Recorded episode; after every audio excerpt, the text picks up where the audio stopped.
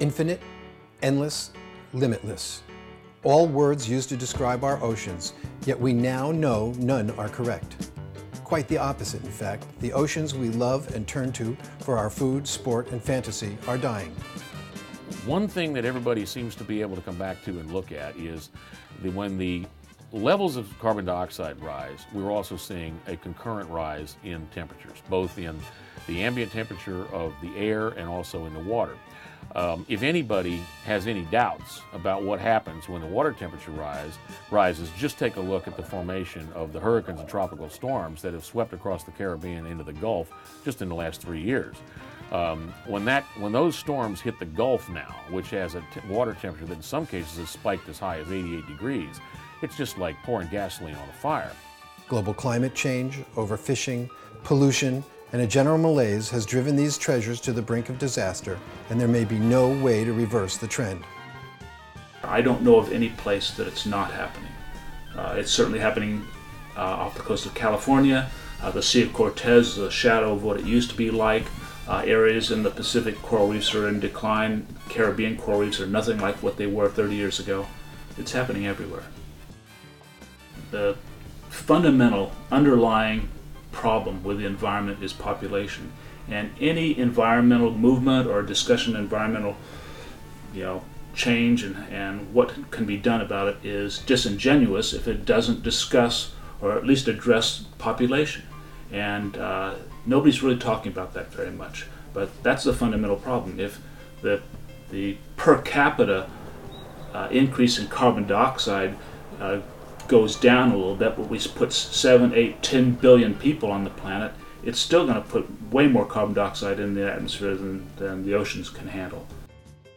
Most people are now pretty well convinced that there is something uh, called climate change happening.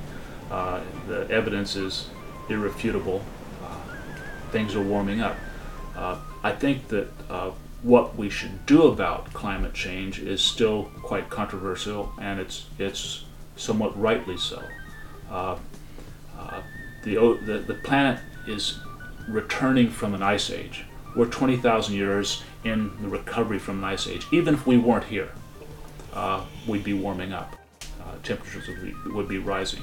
We are exacerbating that dramatically by putting greenhouse gases into the atmosphere, especially carbon dioxide. And where the ocean is concerned, I think climate change is a, a argumentative issue. But the important thing is that putting carbon dioxide in the atmosphere has another very important effect on, on ocean chemistry. It causes the ocean to become more acidic. And when the ocean becomes acidic to a certain point, all the animals that create calcium carbonate shells, uh, things like coral reefs, animals that have shells, uh, are going to be unable to create those shells. I think people should understand that at any one point in time, uh, their first experience with an environment is their baseline, and it's they're going to see decline from that point on. It doesn't mean it hasn't just started. It doesn't mean this is a new thing. Uh, the environment has been declining for hundreds of years, and uh, uh it, it's accelerating, and it's accelerating in direct proportion to population growth. And if you really want to, you know, marshal your your efforts against something, population growth is probably the most important issue uh, the environments face. The environment is constantly changing. It's going to continue to change. The issue is really not so much is is the ocean going to survive? It's going to survive. I mean, maybe um, we'll have intelligent jellyfish swimming around in there 10 million years from now, but uh, it's going to survive. But the issue is whether it's going to be acceptable to us because we're the ones observing it. And is this the ocean that we want to have? Do we want to have an ocean filled with jellyfish and algae, or do we want to have an ocean filled with, you know, sharks and tuna? Uh, that's up to us. So why is it we seem incapable of doing what we know must be done? I have reluctant hope um, that people will come to their senses.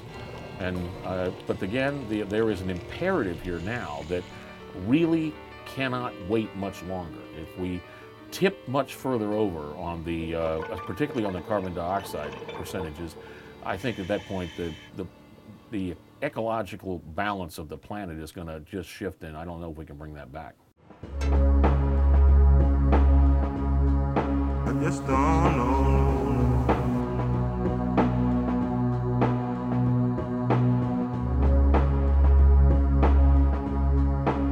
just don't know.